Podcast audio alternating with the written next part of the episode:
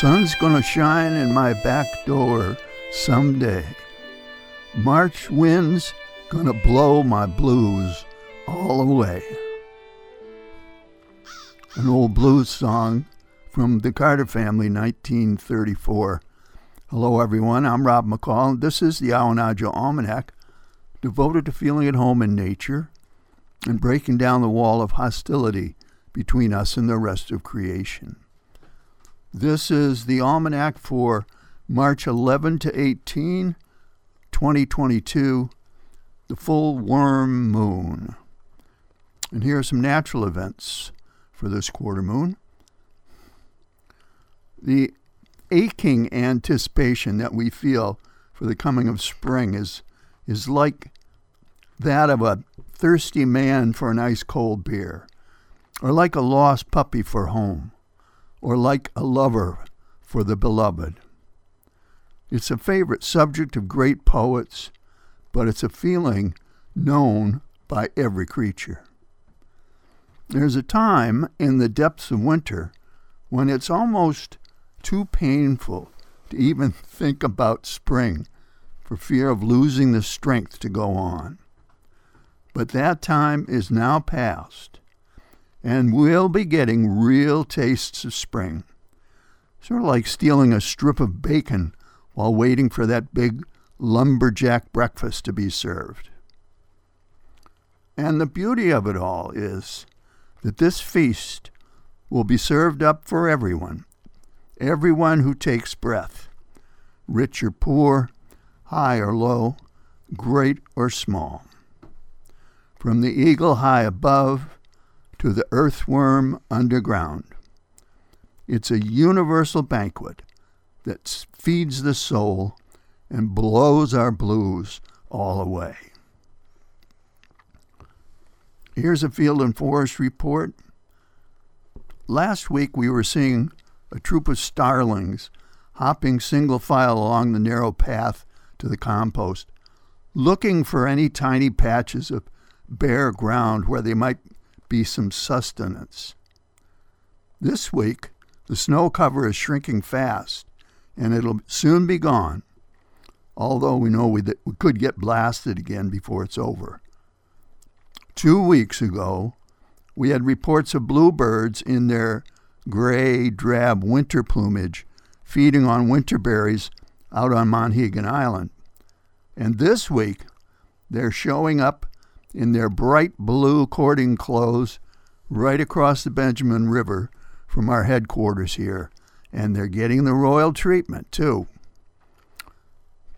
Although the snow's been sparse, we've had some real old fashioned cold in late January and through most of February.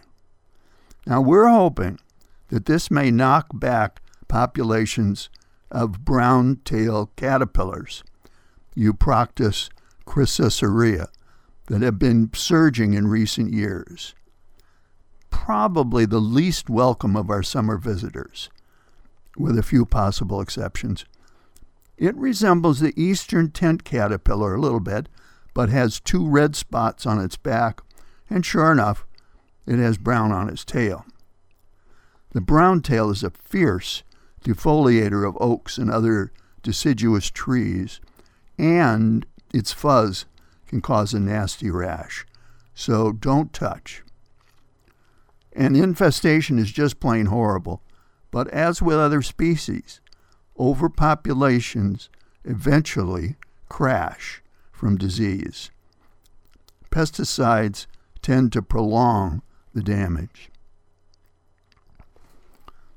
And here's a saltwater report. The word is that our friend Paul Anderson is stepping down as skipper of the Maine Center for Coastal Fisheries on the waterfront in Stonington. MCCF was founded almost 20 years ago to bring the vast local knowledge and expertise of fishermen together with scientists and regulators to maintain healthy fish stocks and a robust fishing economy.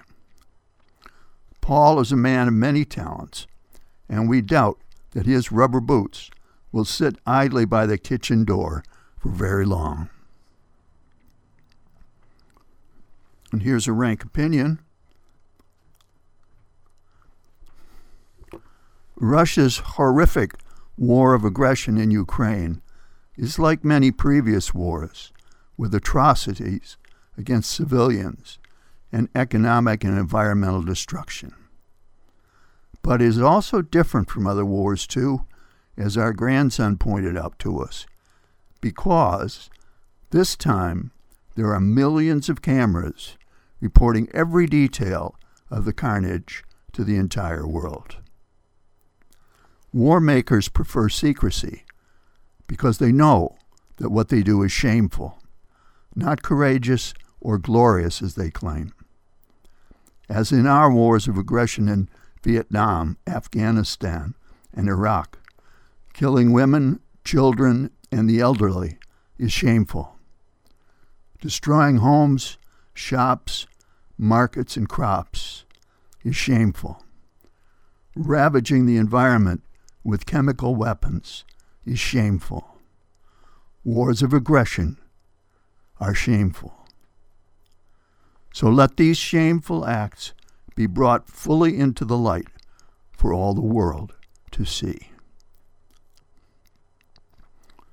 And finally, a seed pod.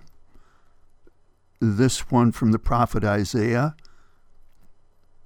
They shall turn their swords into plowshares, their spears into pruning hooks.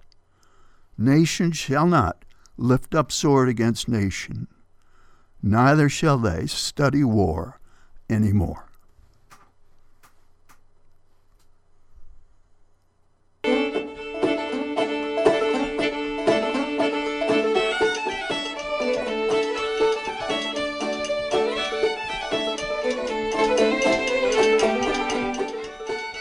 The almanac for this quarter moon, but don't take it from me. Go out and see for yourself.